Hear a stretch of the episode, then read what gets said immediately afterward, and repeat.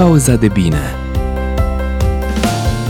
Un podcast de Cristina Oțel Salut! Mă bucur să ne regăsim la o nouă pauză de bine pe care să o petrecem împreună. În miez de vară aproape, nici nu vine să cred că spun asta, senzația mea este că de când cu pandemia asta timpul se scurge altfel și da, iată-ne aproape la mijlocul verii. Sper că te găsesc bine. Am vorbit în ultima perioadă foarte mult despre multe laturi ale acestui subiect de life design, de a crea o viață pe care să o iubești. Și cu invitata mea de azi vom aprofunda un subiect despre care eu vorbesc des Poate nu atât în podcast, cât în uh, workshop-uri, în coaching, în lucrul unul la unul cu, cu clienții mei. O să vorbim un pic despre convingeri limitative, o să vorbim despre obiceiuri, despre cum putem să aducem mai multă conștientizare în viețile noastre, ce facem după ce devenim mai conștienți de niște tipare pe care le avem. Că sunt uh, tipare de gândire, că sunt tipare emoționale, că sunt obiceiuri. Și mm, pentru prima dată, invitata mea în podcast este un terapeut. Așa încât cred că mm, episodul ăsta o să aducă foarte multă valoare și ne vom strădui ca în timpul pe care îl petrecem împreună să punem lumina pe cât mai multe subiecte importante care nu o să fie neapărat ușoare, dar în același timp să reușim să creăm context ca să petrecem câteva minute bune pe fiecare topic, în așa fel încât tu să poți să-ți iei ceva util, palpabil, aplicabil de cum închizi uh, acest episod la final. Așadar, fără să lungesc vorba mai mult, invitata mea astăzi în podcastul Pauza de Bine este Laura Dima, psihoterapeut. Bună, Laura! Bună, Cristina! 1. Mă bucur foarte tare să te revăd după atâta vreme, nici nu știu când ne-am văzut ultima dată. Și doi, bine ai venit la podcastul Pauza de Bine. Bine te-am găsit și mulțumesc mult pentru invitație. Cu tot dragul. Laura, povestește-ne, intru așa, direct în, uh, în subiect, povestește-ne care e relația dintre tine și psihoterapie, cine pe cine a ales? Da, e o întrebare bună. Uh, aș zice că psihoterapia m-a ales pe mine mai degrabă, pentru că n-am știut, n-a fost un plan. La 18 ani, de fapt, habar n-aveam uh, ce vreau să fac cu viața mea. N-a fost psihologia prima facultate, au fost științele politice. Iar psihologia a venit într-un punct din viața mea în care am simțit nevoia să fac asta pentru mine, pe la 26 de ani, și uh, s-a transformat după aceea în uh, cu totul altceva. Uh, asta spuneam că eu de obicei sunt omul cu planurile și cu organizarea, dar în situația asta, dacă mă întrebai acum 10 ani dacă o să ajung vreodată aici, aș fi spus cu siguranță că nu. Mm-hmm. Mai știm oameni. Așa că au fost așa, pas cu pas. Am făcut facultatea, după care mi s-a părut interesant să fac și o formare, o specializare pe terapie cognitiv-comportamentală și hipnoză. Apoi mi s-a părut interesant să fac dezvoltare personală, apoi am început să organizez workshop-uri și la Cum un... ne-am și intersectat noi, de fapt. Și... Noi, noi am lucrat pe același etaj, în aceeași organizație, în departamente diferite. Nu știu dacă știam una despre alta neapărat, dar uite că viața ne-a făcut o surpriză și ne-am întâlnit într-un alt uh, context. context. Uh-huh. Și practic de, de asta aș spune că mai degrabă psihoterapia m-a ales pe mine pentru că la un punct am simțit pur și simplu că uh, trebuie să fac asta. Am avut 12 ani în corporație și la un punct am simțit pur și simplu că nu mai e locul meu acolo uh-huh. și că uh, trebuie să fac asta. Și astăzi uh, sunt full-time psihoterapeut și lucrez uh, în cabinet, uh, bine, acum online, bineînțeles, uh-huh Lucrez terapie de cuplu, terapie individuală și lucrez și cu grupuri, organizez workshop-uri și grupuri de dezvoltare personală și de autocunoaștere. Spre ce tinzi tu mai mult așa? Ce simți că e mai aproape de inima ta dintre toate astea? Prima mea iubire au fost grupurile mm-hmm. și, și asta a și rămas.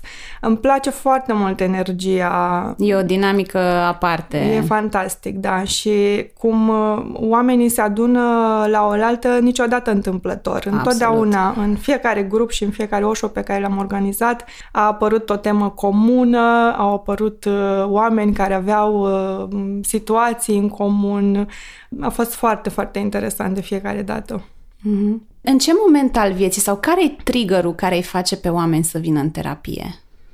Ce am observat în ultimii ani, principalul trigger este anxietatea, cu atacuri de panică de multe ori, pentru că atacurile de panică practic dau viața peste cap și atunci oamenii simt acel disconfort uh, și uh, simt că trebuie să facă ceva și apelează la terapie. După care ar mai fi problemele în relații, și în special în cuplu, pentru că relațiile sunt o zonă foarte importantă din viața noastră și care ne aduc, uh, ne pot aduce cea mai mare fericire, dar și cea mai mare suferință. Mai sunt probleme cu depresia, cu blocaje decizionale, probleme de sănătate, stres foarte mare. Cam astea sunt lucrurile care aduc pe oameni în cabine de obicei. Ți se pare că mai există debate-ul ăsta de dacă mergi în terapie înseamnă că e rușinos, că ești defect sau așa? Sau ți se pare că facem progrese în sensul ăsta? Progrese facem cu siguranță, adică cred că unde uh, suntem acum uh, față de acum doar trei ani, am crescut foarte mult, dar da, cred că o mare parte dintre oameni încă consideră că mergi la psiholog uh, doar dacă ai probleme grave, uh, doar dacă ești nebun. Mulți oameni confundă încă uh, psihologul cu psihiatrul, care sunt două lucruri foarte diferite. Dar, din fericire, da, deschiderea este uh, din ce în ce mai mare și noi suntem acolo să lucrăm cu oamenii care sunt deschiși. Uh-huh. Spuneam și în introducere că ultimele trei episoade așa s-au legat, așa a venit inspirația să ne învârtim tot în, în jurul acestei idei de, de life design, de a-ți crea o viață conștientă, o viață pe care să o iubești, o viață care, nu știu, să arate și să se simtă ca tine. Și aș vrea să te întreb, din perspectiva ta, cum crezi că putem noi să devenim mai conștienți cum știm că nu ne e bine într-o anumită arie? La ce să fim atenți? Care sunt semnalele? De obicei, când nu ne e bine într-o anumită arie, apare un disconfort. Apar niște emoții neplăcute, apare o stare care mă macină și este ceva acolo care uh, pare a fi în neregulă. Acum, ideea e ce facem cu acest disconfort, pentru că îl putem ignora. Uh, La asta pu- ne pricepem da. foarte da, bine. Da. Ne putem distrage atenția cu altceva, ne putem duce în tot felul de dependențe, de muncă, de shopping, de mâncare, de alcool, da? sau ne putem uita la el. Doar că procesul nu e foarte, uh, nu e foarte simplu și nu e foarte ușor, pentru că presupune, nu a deveni mai conștient, presupune a ne uita în interiorul nostru și acolo putem să găsim și lucruri mai dureroase și care ne dau acea senzație de disconfort și pentru că oamenii caută, caută plăcerea mai degrabă decât uh, suferința, ne putem uh, retrage și pot apărea uh, tot felul de rezistențe. Așa că oamenii de obicei devin mai conștienți când se confruntă cu situații foarte dificile în viață. Da? Fie că au probleme de sănătate, că au probleme în relații, că li se întâmplă ceva care le afectează viața atât de tare încât spun ok, nu se mai poate așa, trebuie să mă uit să văd ce e acolo. Sigur că există și varianta ideală în care mă uit la viața mea și îmi fac uh, o evaluare pe domenii Uh, pot să folosesc un exercițiu gen uh, roata vieții și să iau cele mai importante domenii din viața mea, carieră, financiar, relații, viață socială, parenting și să mă gândesc cât de mulțumit sunt eu pe fiecare dintre aceste domenii și acolo unde uh, nivelul de satisfacție este cel mai mic, este evident că există anumite tipare disfuncționale, uh, anumite mecanisme de autosabotare și convingeri uh, limitative care mă blochează. Și practic așa devin, deci că sunt două situații, ori că sunt eu proactiv și îmi fac o evaluare a vieții și descoper că există un domeniu în care nu sunt mulțumit și încep să lucrez acolo, fie mă lovește viața cu ceva și atunci sunt cumva uh, forțat uh-huh. de împrejurări uh, să mă uit acolo și să mă duc să lucrez cu cineva pentru că e greu singur să uh, scoți lucruri pentru că tu ești acolo implicat în poveste Absolut. și subiectiv și e destul de greu să, să le scoți singur. Eu zic mereu și în coaching. Poți să faci self-coaching până într-un punct, sau cel puțin asta e experiența mea. E că pot să fiu observator și să-mi rezolv lucrurile care sunt mai puțin adânci. Dar la un moment dat am nevoie de cineva din exterior care să mă oglindească, care să mă ajute să capăt această conștientizare. Spui foarte des cuvântul cost, habar n-am. Exact. Da? Sunt lucruri pe care poate eu o singură nu pot să, să le văd, pentru că, așa cum zici și tu, sunt în poveste. Exact. Vorbeam cu cineva zilele trecute că mă, acum știi cumva când aud uh, tineri care încă nu sunt părinți, da, cum vorbesc ei despre ce va urma, da, eu niciodată nu o să fac mm-hmm. și aici poți să completezi tu cu ce vrei și în momentul în care, probabil că nu chiar atunci când devii părinte, ci atunci când copilul începe să mișune prin casă, începe să vorbească, să aibă niște propria voință, să aibă curiozități și așa mai departe, te trezești că scoți pe gură, te mirți ce prostii, pe care tu, nu-i așa, ai promis că nu o să le folosești niciodată. Niciodată, da.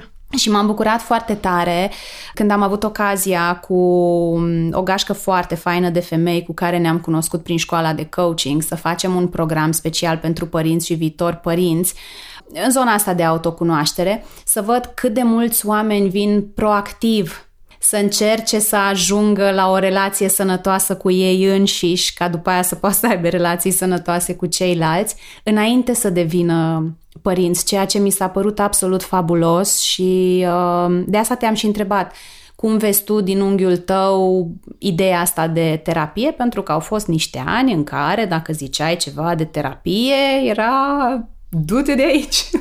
Da, da. Uh-huh. Încă mai există, dar e din ce în ce mai bine. Adică cred că e un domeniu bun acum și e în creștere și oamenii sunt din ce în ce mai deschiși pentru că de fapt nu e că sunt doar oamenii mai deschiși, este și faptul că sunt din ce în ce mai multe probleme. Pentru că m-a întrebat cineva, dar crezi că vin mai mulți oameni la terapie pentru că sunt mai multe probleme acum sau pentru că sunt mai deschiși? Am zis, cred că e o combinație.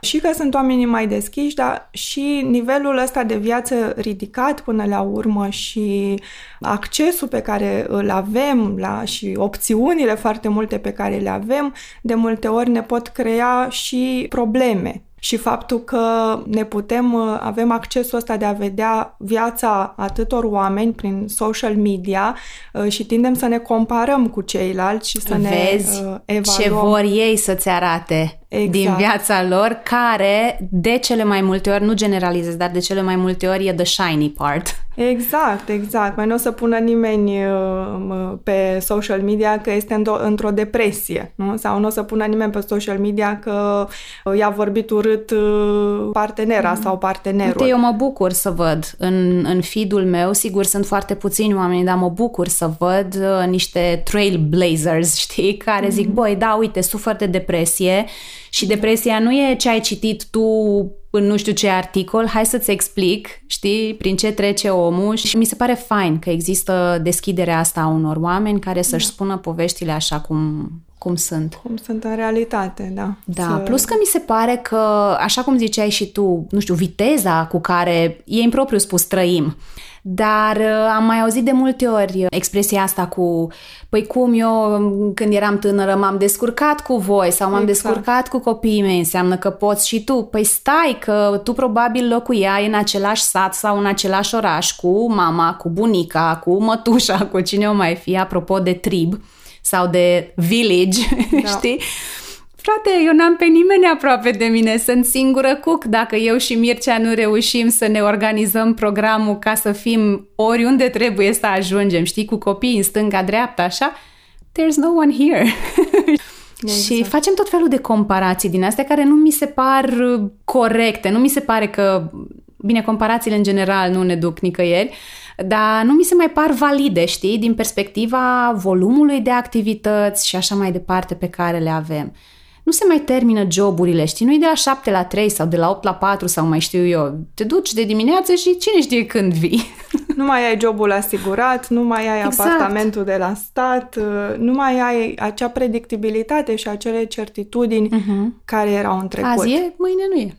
Sigur că partea pozitivă în vremurile noastre e că totuși noi avem acces la foarte mult knowledge, la foarte multă informație de calitate, avem Super, această deschidere. dar trebuie să știi să o filtrezi. Da, da. Asta trebuie să, să și ajungă la tine da. și tu să știi unde, unde să o cauți. Dar asta e o parte bună, că până la urmă putem uh, vindeca rând din trecut, Absolut. putem învăța să facem lucrurile diferit și ăsta e marele avantaj, deși trăim uh, vremuri așa de uh, stresante uneori. Povesteai un pic mai devreme despre faptul că convingerile limitative ne pot pune bețe în roate. Tu știi că eu vorbesc des da. despre ele și despre faptul că până la urmă nu sunt decât niște gânduri, dar atât de răs exersate că pentru noi au valoare de adevăr. Și curioasă că, na, dacă din perspectivă de coaching, dacă vrei, tot vorbesc despre asta și există um, câteva lucruri pe care terapia uh, cognitiv-comportamentală și coachingul le au în comun. Sunt curioasă cum vezi tu problema asta a convingerilor sau a credințelor limitative și ce le-ai propune tu celor care ne ascultă să facă ca să poată să înceapă, nu știu, să le identifice, să le pună sub semnul întrebării, să le înlocuiască cu ceva mai neutru măcar, dacă nu încurajator. Da, mai, um, le voi lua pe rând, pentru că e un uh, domeniu vast și uh, nu există un răspuns uh, unic sau o rețetă. În general nu există rețete când da. lucrăm cu oameni. Asta încerc să le explic din prima ședință clienților mei în terapie. Nu am rețete, nu am tips and tricks, nu pot să-ți spun în cât timp se va rezolva problema se ta. Se nimeni după aia, so what do I pay you for? Știi? Nu, da, mă, deja am început să mă amuț pentru că sunt, uh, nu toți clienții mă întreabă în cât timp se poate rezolva problema lor, ci doar acei clienți care au o nevoie mare de control și mm-hmm. de mhm. certitudine. Și eu deja când pun, îmi pun întrebarea asta, eu le spun, cred că ai ceva cu controlul în viața ta și se uită așa la mine și mă întreabă, dar de unde știi? Zic, mm-hmm. păi, uite, din întrebarea asta. Pentru că pot să vină uh, trei oameni uh, diferiți cu aceeași problemă și nu pot să promit că în 5 ședințe sau în 10 ședințe o să li se rezolve exact. problema. Exact. Uh, ca să ne întoarcem la convingerile limitative, și eu cred că e printre cele mai importante zone la care trebuie să ne uităm din viața noastră. Pentru că dacă spuneam, identificăm un domeniu în care uh, nu ne este prea bine, nu suntem prea mulțumiți, atunci trebuie să încep să mă întreb Ok, ce e acolo în spate? Dacă domeniul este uh, partea de cuplu, să spunem, da? sau partea de bani, trebuie să încep să mă uit și să-mi pun întrebări, dar oare care a fost modelul meu uh, despre cuplu sau despre bani? cum vorbeau părinții mei sau persoanele de atașament care mi-au influențat copilăria, cum vorbeau despre o relație sau despre bani, cum se comportau în relație sau cum se comportau în raport cu banii, ce am văzut eu că aduce nu o relație în viața oamenilor uh, sau banii. Pentru că dacă i-am văzut pe părinți certându-se din cauza banilor sau am auzit spunându-se banii nu aduc fericirea sau trebuie să muncești foarte tare ca să câștigi bani sau cei care au mulți bani uh, sigur au câștigat necinstit. Sau că sunt oameni răi de neîncredere. Sunt când am auzit lucrurile astea în mod uh, repetitiv, da, atunci se formează o convingere. Pentru că o convingere nu se formează că am auzit odată ceva. Da? Uh-huh. O mhm. convingere este un tipar de gândire care a fost repetat de atât de multe ori încât a devenit automat. Da? Și a devenit, așa cum spuneai și tu, pentru mintea mea este un adevăr. Este un adevăr absolut Adică eu nu stau să mă întreb oare există și alt mod de a gândi despre bani sau despre relații. Nu, acela e modelul pe care l-am văzut și după acela mă voi ghida toată da, viața. E normalul meu. Da, e, e normalul meu și după el mă voi, mă voi ghida toată viața dacă nu devin la un moment dat conștient și dacă nu încep să fac niște pași ca să schimb ceva. Deci cum le identificăm? Începând să ne punem întrebări, cum spuneam, dacă Sau începând să... să ne punem altfel de întrebări, știi? Altfel. Nu din categoria, da, de ce altul are și eu Corect. n-am? De ce mi se întâmplă mie? Da? Hai să schimbăm felul de întrebări pe care ni le punem. Încep uh-huh. să mă uit în, în interiorul meu și în trecutul meu pentru că ne place sau nu ne place, uh, în copilărie se formează de fapt nu? Ni se formează și personalitatea și sistemele de gândire despre orice în viața asta. Despre muncă, despre succes, despre, despre iubire, orice. despre orice ni se formează atunci. De ce sunt atât de puternice în copilărie? Pentru că, de fapt, până la 6-7 ani, creierul nostru funcționează în special pe uh, frecvență teta, da? care este frecvența stării de hipnoză. Mm-hmm. Adică intră tot. Intră tot, exact. Practic downloadăm programe de la adulții din jurul nostru fără a avea nicio capacitate critică sau de evaluare. Un copil de 5 ani nu o să se întrebe niciodată oare mama are dreptate când spune asta?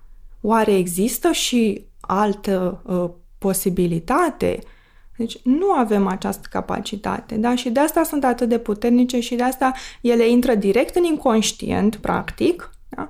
Și apoi ne controlează viața pentru că atâta timp cât sunt în inconștient, nu avem acces la ele. Pilotul automat. Ce acolo și e pilotul automat, exact. Uh-huh.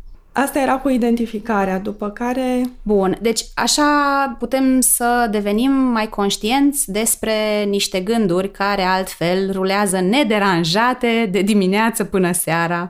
Bun, ce facem după aceea? După acest prim pas de identificare și de conștientizare, pe care îl pot face uh, singur, dar uh, nu cu efecte garantate, ca uh-huh. să mhm. zic așa, sau împreună cu un coach uh, sau cu un terapeut. Următorul pas uh, pe care eu îl fac împreună cu clienții mei este să înțeleg cum s-a format acea convingere, acel tipar. De ce mă interesează asta? Pentru că am nevoie să le arăt oamenilor că aceste convingeri nu îi definesc uh-huh. și nu reprezintă toată structura lor, da? ci sunt pur și simplu niște gânduri, niște convingeri pe care le-am învățat la un moment dat de la alte persoane. Deci nu m-am născut cu ele. Și dacă am putut să le învăț, nu? înseamnă că pot și să le dezvăț.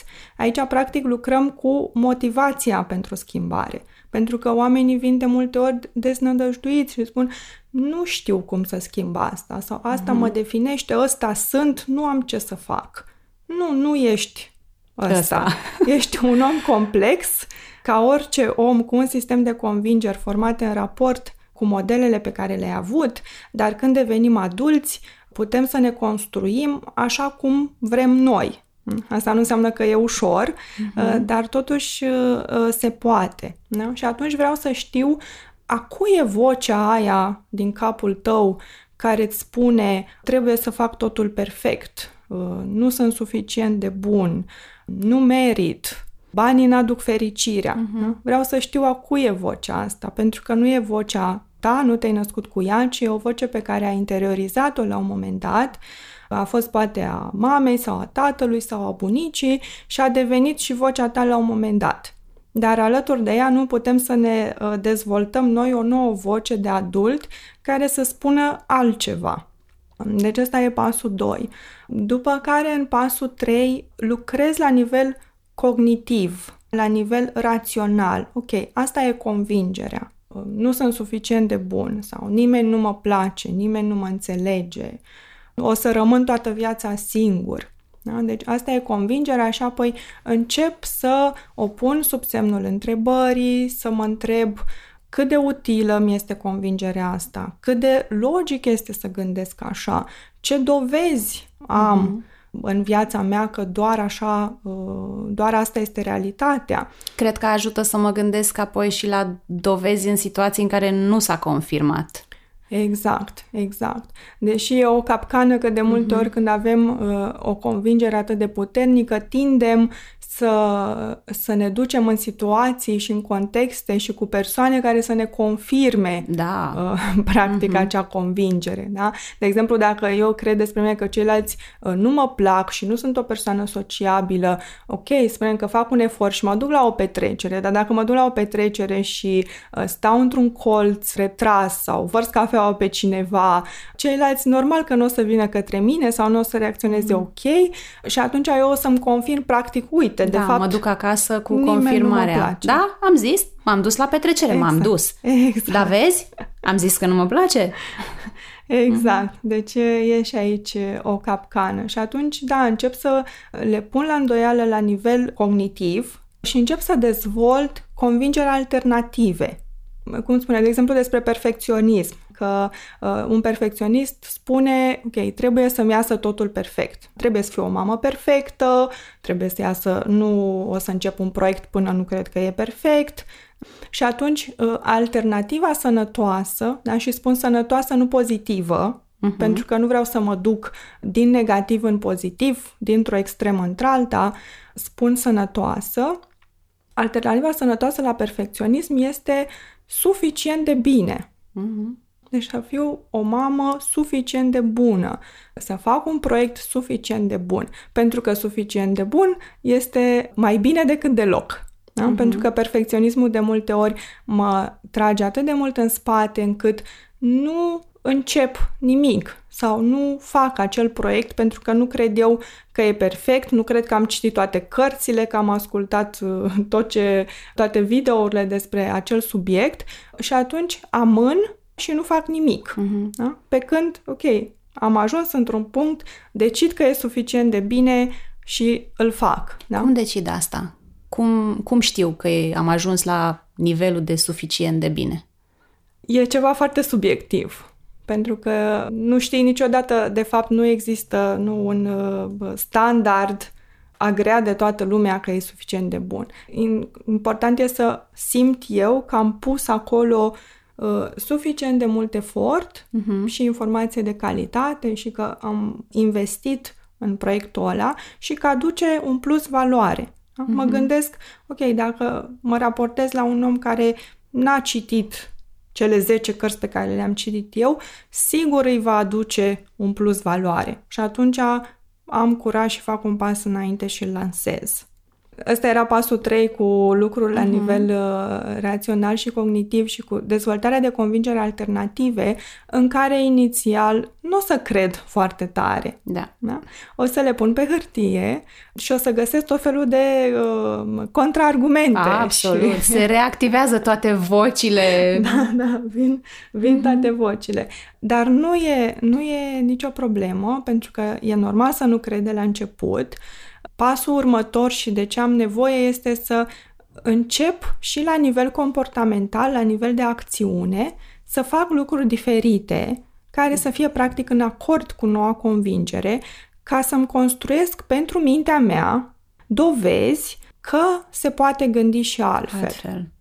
Și atunci mă duc și, în loc să evit anumite situații, mă duc și mă expun și văd că, de fapt, nu se întâmplă nicio tragedie, nu mi se demonstrează că nu sunt suficient mm-hmm. de mhm. bun, ci am, pot să am rezultate foarte bune. Da? Deci, practic, am nevoie de aceste dovezi pentru că, cumva, pentru minte, aceste uh, convingeri foarte vechi uh, sunt ca o avere. Uh-huh. La care mintea nu vrea să renunțe. Adică tu îi cer să renunțe. Nu m-am uitat niciodată la ele ca la o avere. Da, dar, uh-huh. dar mintea și mai ales inconștientul, că avem două minți, da? avem uh-huh. mintea conștientă și mintea inconștientă, mintea inconștientă este foarte rezistentă la schimbare. Și, pe de o parte, e bine să fie așa, pentru că în inconștient sunt depozitate și toate procesele alea automate, da? de la digestie, la respirație. Că ți se te bei apă, la, te trezești, da, te duci la, la baie. pe dinți, nu da? știu. La mers, adică am învățat uh-huh. la un moment dat să mergem și să vorbim ca și copil și apoi au totul automat, nu trebuie să învățăm asta din nou. Uh-huh. Da? Și atunci inconștientul are o foarte mare rezistență ca să păstreze toate aceste procese de acolo. Problema e că are aceeași rezistență și la aceste convingeri limitative uh-huh. care ne controlează viața uneori. Uh-huh. Aș mai vrea să adaug, deși am mai vorbit despre asta într-un episod precedent, dar pe principiu repetiția e mama învățăturii, este că rolul numărul unu sau funcția principală a creierului nostru este să ne țină în viață și că parțial tot ce se stochează în inconștient și ceea ce rulează pe acel pilot automat are menirea odată să keep us safe, să ne țină în siguranță, că e previzibil, e cunoscut, știm ce să facem, sunt căi bătătorite, dar pe de altă parte e și o alternativă sau o variantă de a stoca, de a economisi și de a stoca energie ca în cazul în care ne trezim cu o amenințare reală sau închipuită, da, să avem de unde să ripostăm și tot la survival, ne întoarcem. Corect. Și cum le spun eu, oamenilor funcționăm cam 90-95% da. pe pilot automat și pe inconștient și doar 5 sau 10% pe uh, conștient. Și, și atunci... doare să auzi asta. și dacă ești pregătit să auzi aceste, aceste facts, aceste fapte, dar cred că ajută cumva și să înțelegi amploarea schimbării pe care vrei să o faci. Mm-hmm. Tu trebuie să folosești acele 5-10% din mintea ta conștientă ca să le schimbi pe alea 90-95%. E, o să fie un battle, trebuie să te aștepți că nu o să fie totul lin. Exact.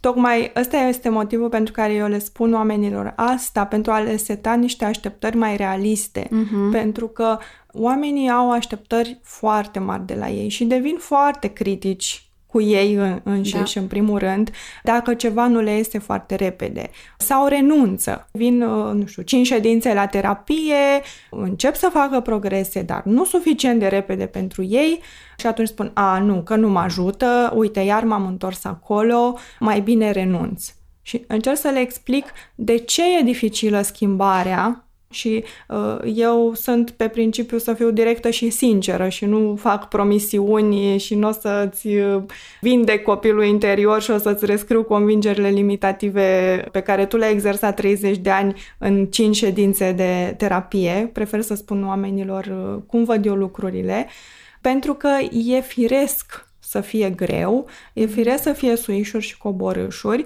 și să nu renunțăm la prima cădere să nu spunem, a, n-are niciun sens, că uite, iar am făcut lucrul ăsta pe care am zis că nu-l mai fac.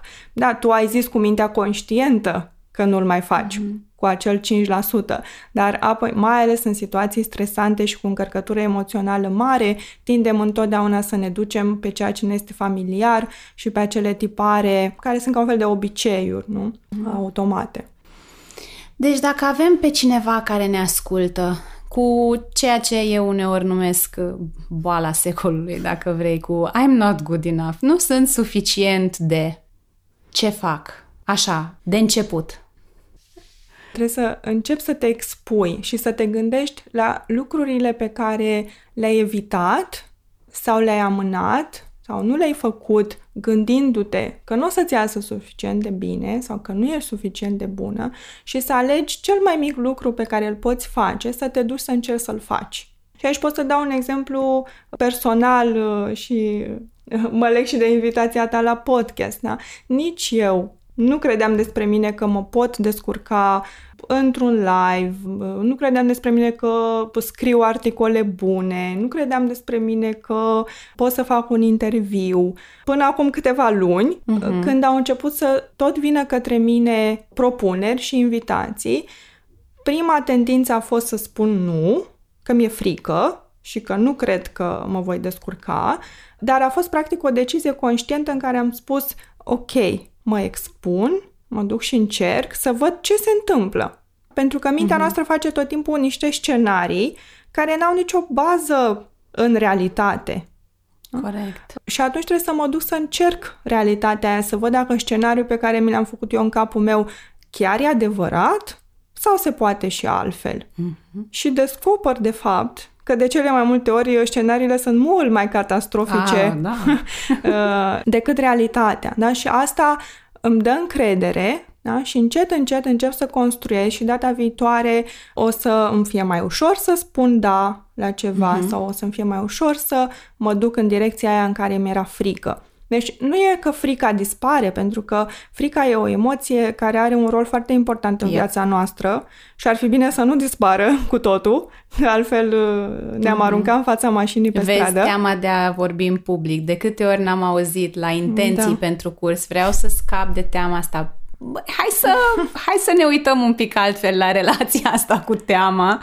Da, exact. Mm-hmm. Asta în general cu emoțiile și cu convingerile limitative. Eu întotdeauna când aud cuvântul ăsta să scap sau să mă lupt, cu asta Da, două am o problemă, exact. Mhm. uh, să scap și să mă lupt, din nou încerc să le setez oamenilor cu care lucrez, ăștia ok, nu e ok nici să uh, scăpăm, nici să ne luptăm. Nu trebuie să faci din asta o luptă, să te încrâncenezi. Pentru că în momentul în care mă lupt cu ceva, înseamnă că îl consider puternic uh, și că îi dau eu forță. E ca și cum aș încerca să împing o minge sub apă și Cu cât mai tare o cu cât împingi, mai tare, cu atât și forța cu care ea iese la Sare suprafață din e apă. mai mare. Și a, a, practic eu aici nu încerc să mă lupt cu inconștientul meu. Și cu cât eu voi încerca mai tare să mă lupt cu inconștientul meu, el va opune o rezistență mai mare pentru că vorbeam de, de acea rezistență la schimbare pe care o are în mod natural.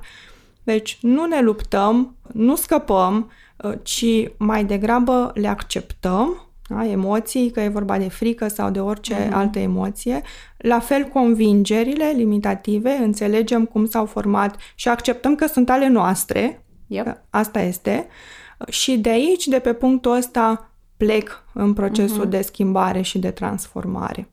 În timp ce vorbeai, mi-am adus aminte, nu ca um, citești în toate cărțile astea care aduc psihologie în zona asta de parenting și nu e despre cum să îl faci pe copil să facă în cinci pași, da? ci mai degrabă o carte pentru tine să înțelegi niște lucruri despre cum funcționează creierul, ce poate, ce nu poate să facă un copil de anumite vârste și așa mai departe.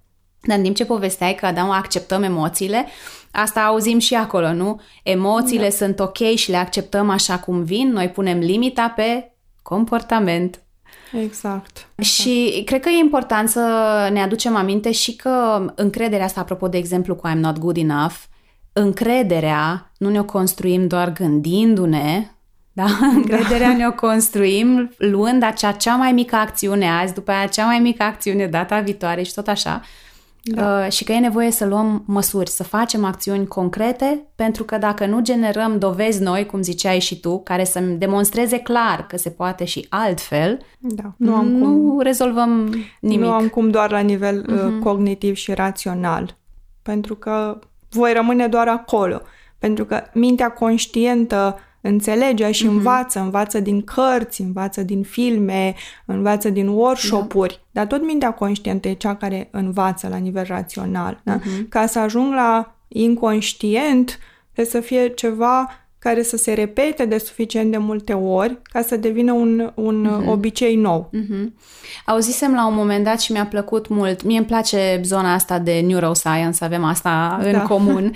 și m, auzisem la un moment dat pe cineva zicând că atunci când tu repeți de suficient de multe ori un comportament, și fac o paranteză, povestea cu 21 de zile nu stă neapărat în picioare. Da, poate dacă vorbim de niște obiceiuri de astea, nu știu, să Mici. nu mai arunc șosetele în mijlocul camerei sau așa.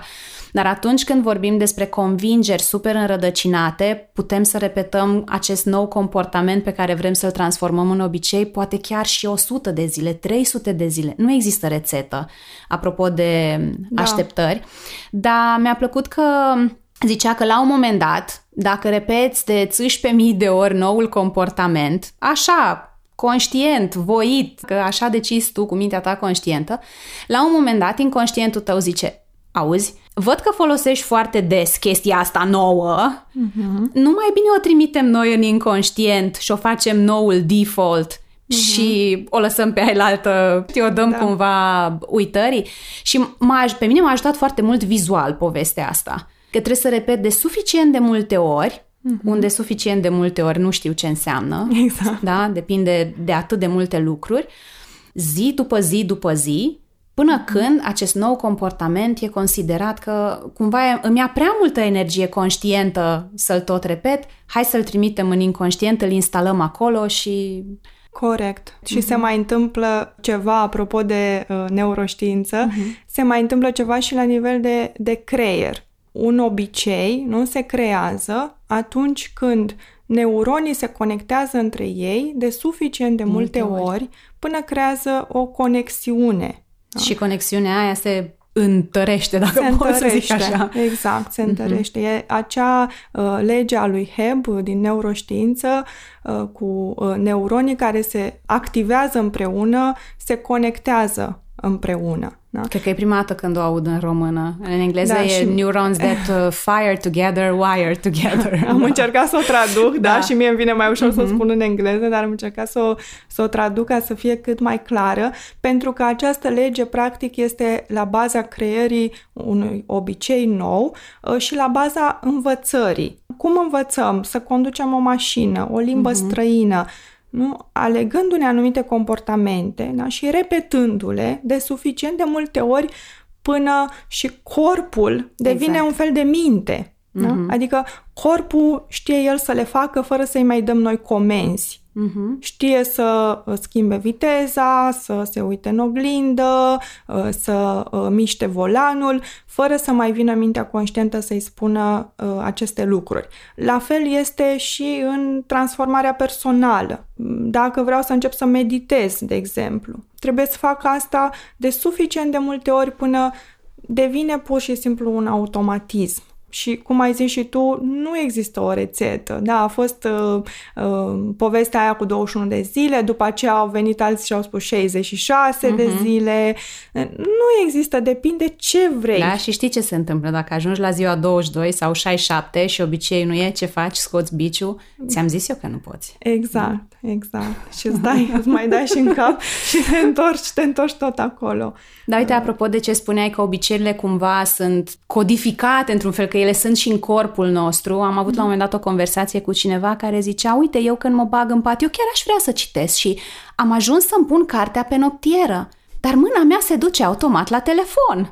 Și de acolo am pornit o conversație întreagă despre cum poate telefonul ar putea să stea mai departe de tine, de, da, știi? Da, da. Dar a fost foarte faină exprimarea. Mâna mea se duce automat exact, la telefon. Exact, automat. Și de câte ori, apropo de, de telefoane și că vorbeam la începutul conversației despre faptul că ne e foarte simplu, avem atât de multe unelte să ne distragem atenția de la ce nu vrem să privim, nu? Că de multe ori ne trezim că punem mâna pe telefon, dacă ne uităm la ecran după ce l-am deblocat, ok, și ce vreau să fac cu telefonul? De ce l-am luat în mână?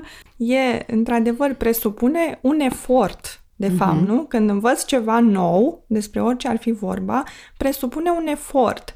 Și de asta nu e mai ușor să nu fac efort. Da.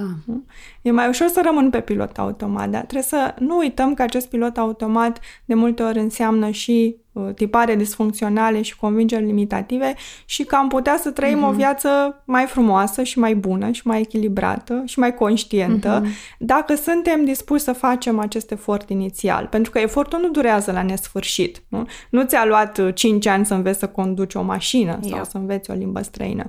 Ți-a luat o perioadă după care a devenit ușor. Așa e și cu transformarea personală, devine din ce în ce mai ușor. Mm-hmm.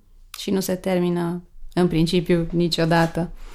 Wow, deci cred că am putea să povestim uh, mult și bine. Cumva, fără să te întreb, am ajuns să vorbim natural de zona de obiceiuri, pentru că da. aveam și asta ca intenție. Simți uh, să mai adaugi ceva la zona asta de obiceiuri?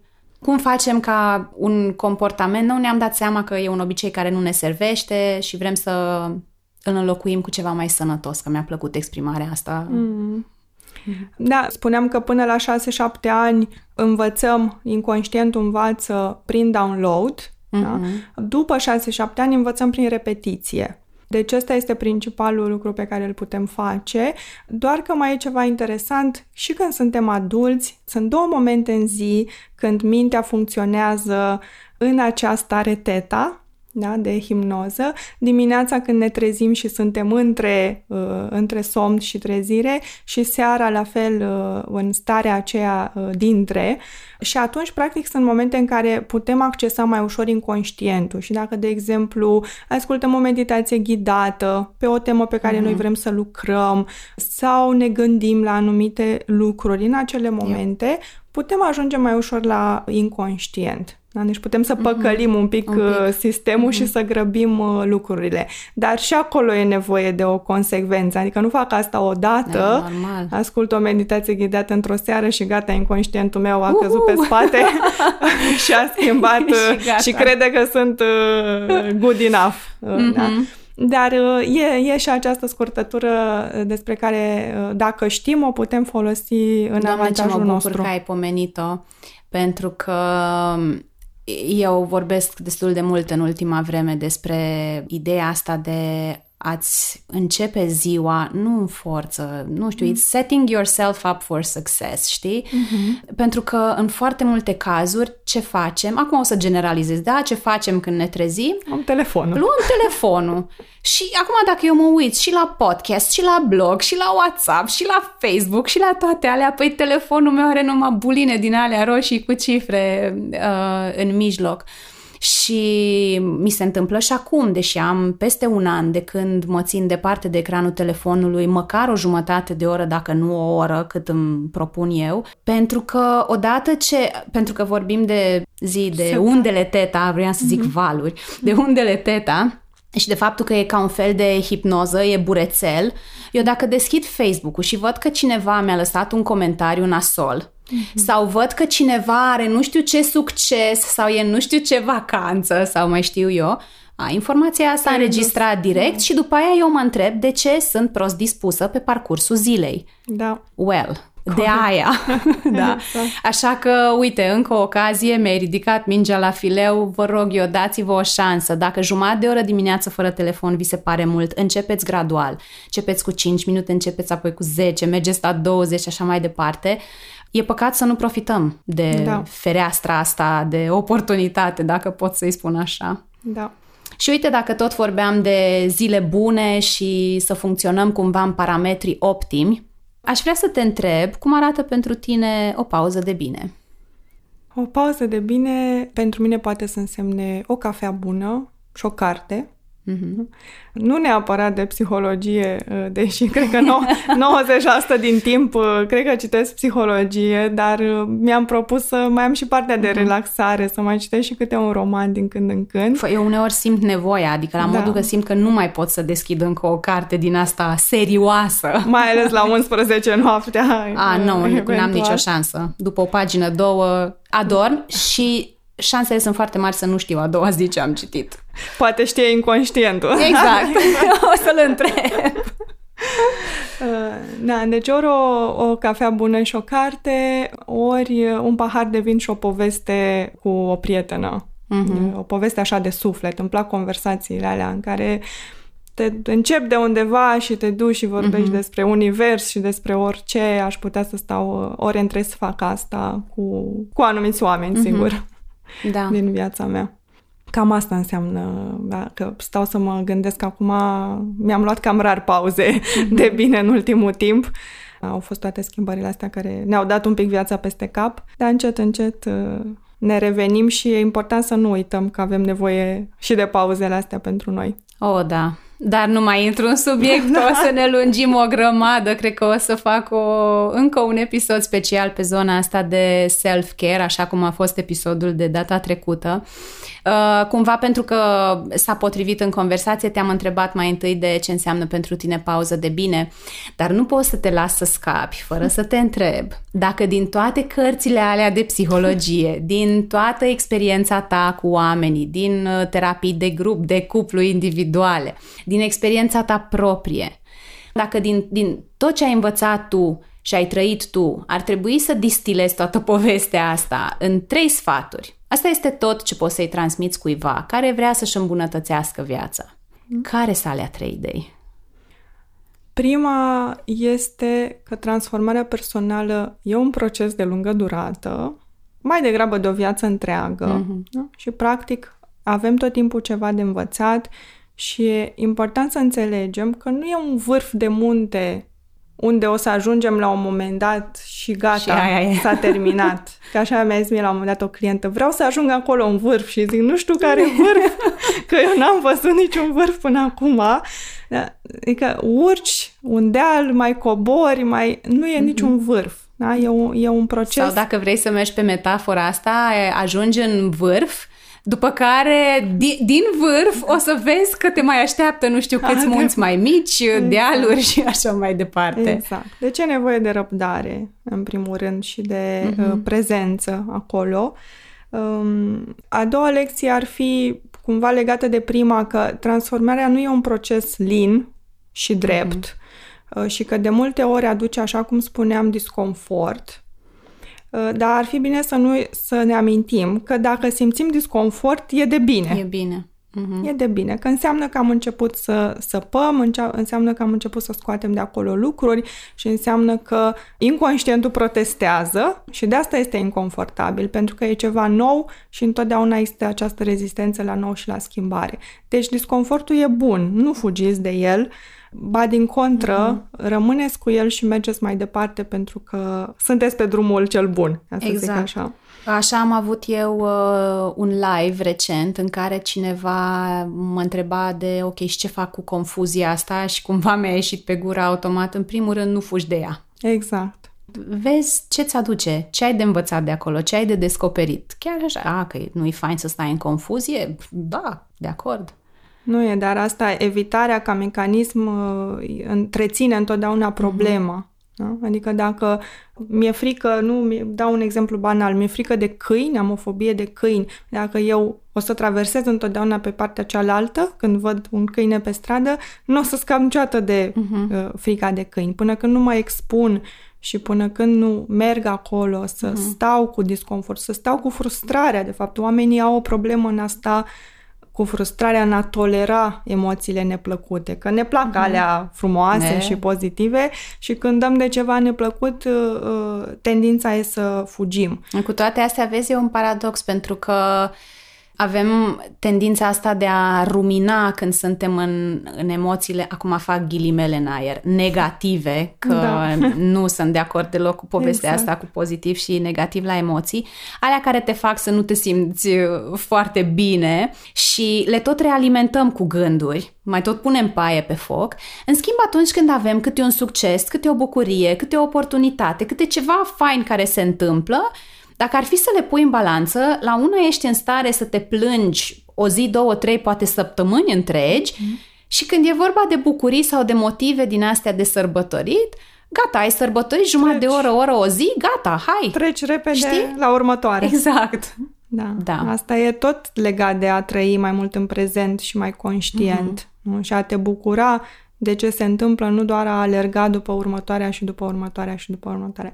Asta e fuga aia după dopamină, de asta e un alt Da, subiect. Aia, las, las că vorbim, las că stăm aproape. Așa. Da. Deci am avut o dată transformarea personală, e un proces și durează. Și Da. poate ar fi ok să ne setăm așteptarea că durează o viață întreagă. Doi, că nu este un proces liniar, că Aduce disconfort. aduce disconfort și e ok să fie așa. Și aș, așa ca să încheiem într-o notă pozitivă, Hai. aș spune că merită 100%. Așa. și că chiar dacă există căderi, că asta îi deranjează cel mai mult pe oameni, că au momente în care se întorc în vechile tipare și îi descurajează foarte tare. Și e important să știm că în momentul în care ai căzut și apoi te ridici, nu te mai ridici de la zero. Mm-hmm. Da? Te ridici de pe nivelul până la care ai construit anterior în proces. Da. Deci nu, nici nu mai cazi atât mm-hmm. de tare. Da? Și atunci toate cărămizile alea pe care le-ai pus înainte au rămas acolo, nu se mai dărâmă. Doar că uneori mm-hmm. mai cazi, că și asta e normal mm-hmm. da? și e firesc. Și merită, da, chiar merită 100%. Ce fain. Uite, acum mi-a, venit, mi-a trecut pur și simplu prin minte, atât mai zic. O ascultam chiar azi pe Mel Robbins la un podcast și zicea că ideea asta de hitting rock bottom nu trebuie să însemne neapărat că ai căzut cu o bufnitură din aia ca o minge de oină și gata, frate, acolo rămâi, pentru că there's a bounce. Exact. Îți, îți dă și unelan, după ce te lovești da, de mm. fundul prăpastiei, de acolo vine o, o forță, se creează o energie care te și propulsează. Și uh, acum îmi dau seama că atunci când am făcut uh, certificarea de Evolutionary Coaching, Patrick ne povestea că odată ce ajungi la anumite niveluri de conștiință și ai ajuns să lucrezi cu toate fricile astea ale tale, nu e ca și cum devii imun și că nu ți se mai întâmplă, dar nu mai ești exact minge de oină, ci ești ca o minge de tenis, știi? Da. Pac! Ai fost acolo, ai văzut, ai rezolvat, te duci înapoi de unde ai plecat. Și cred că e important să... Și acum, uite, ultima întrebare din sfera asta serioasă, că așa ne-a dus conversația. Mie mi-a spus la un moment dat cineva că nu știe dacă ar lucra cu un coach care recunoaște că nu e perfect. I-am răspuns cu o întrebare, cu ce s-ar schimba lucrurile pentru tine dacă eu aș fi perfectă. Mm-hmm. Spune-ne, draga mea, terapeuții sunt ei perfecți și lipsiți de orice, au ajuns la nivelul ăsta de, nu știu cum să zic, de înțelepciune absolută, au trecut prin toate și m-ai făcut atât de tare să râd încât și pot să răspund la întrebarea asta. Da, da vreau, vreau să nu audă oamenii din gura mea, eu vreau să audă din gura unui terapeut. Deci te rog. Răspunsul este slavă Domnului că nu. nu e, de fapt, nu e nimeni perfect.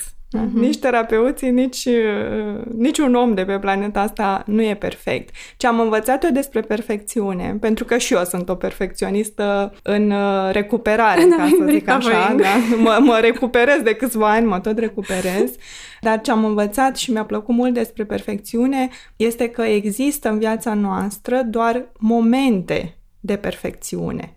Și poate momentul ăla în care stai într-o noapte și te uiți la cer și e cerul plin de stele și simți că nu-ți mai trebuie mm-hmm. nimic. Ăla este un moment de perfecțiune. Deci putem atinge astfel momente. de momente de perfecțiune, dar nu putem să avem o viață perfectă și nu putem să fim noi ca oameni în ansamblul nostru perfecți. Că am fi și foarte plictisitor și cred că ar fi foarte trist mm-hmm. uh, să fim cu toții perfecți. Cred că dacă am ajuns, ipotetic, da, dacă am fi perfecți, cum am mai putea noi, în oricare din meserile noastre, să fim non-judgmental față de oamenii care se luptă cu tot felul, nu se luptă, mă rog, se încearcă să își redefinească relația cu niște uh, demoni, da, niște frici, niște convingeri și așa mai departe. Spune-ne, te rog, unde te găsesc oamenii? Mă găsesc pe pagina mea de Facebook, Laura Dima, liniuță psihoterapeut. Acolo uh, postez evenimentele pe care le organizez și în curând uh, mă vor găsi și pe site-ul clinicii cu care colaborez, care se numește Virginia Corduneanu, punct clinic și acolo practic fac terapie la cabinet, care e pe Jean-Louis Calderon în zona centrală. O să urmeze la un moment dat și uh-huh. un site și un blog, uh, dar uh, le iau pe rând. În timp. Da. Super. Laura, îți mulțumesc tare mult pentru tot ce ai împărtășit cu noi astăzi. Cred că va fi unul din episoadele alea Evergreen. Eu am folosit foarte des cuvântul ăsta de Evergreen în ultimele episoade and I'm going with the flow. Cred că o să fie genul ăla de episod al cărui conținut rămâne relevant indiferent că l-asculți azi, în 2020 sau că l-asculți peste un an, doi, trei. Și îți mulțumesc foarte mult pentru contribuția pe care ai adus-o azi și pentru tot ce ai împărtășit cu noi. Cu mare drag, a fost o plăcere pentru mine și chiar sper să fie util uh, oamenilor care ne ascultă. Mulțumesc mult!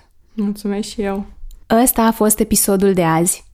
Îți mulțumesc că ne-ai ascultat până la sfârșit, că ți-ai luat o pauză de bine cu mine și cu Laura. Sper că ți-ai găsit cel puțin un lucru pe care să poți să-l aplici după ce închizi aplicația de ascultat podcasturi și te rog, cum am mai făcut-o și cu alte ocazii, să nu eziți să-i dai share, să-l dai mai departe dacă pentru tine a fost valoros, înseamnă că și altor oameni le poate aduce valoare și nu știi niciodată în ce fel îi poate ajuta.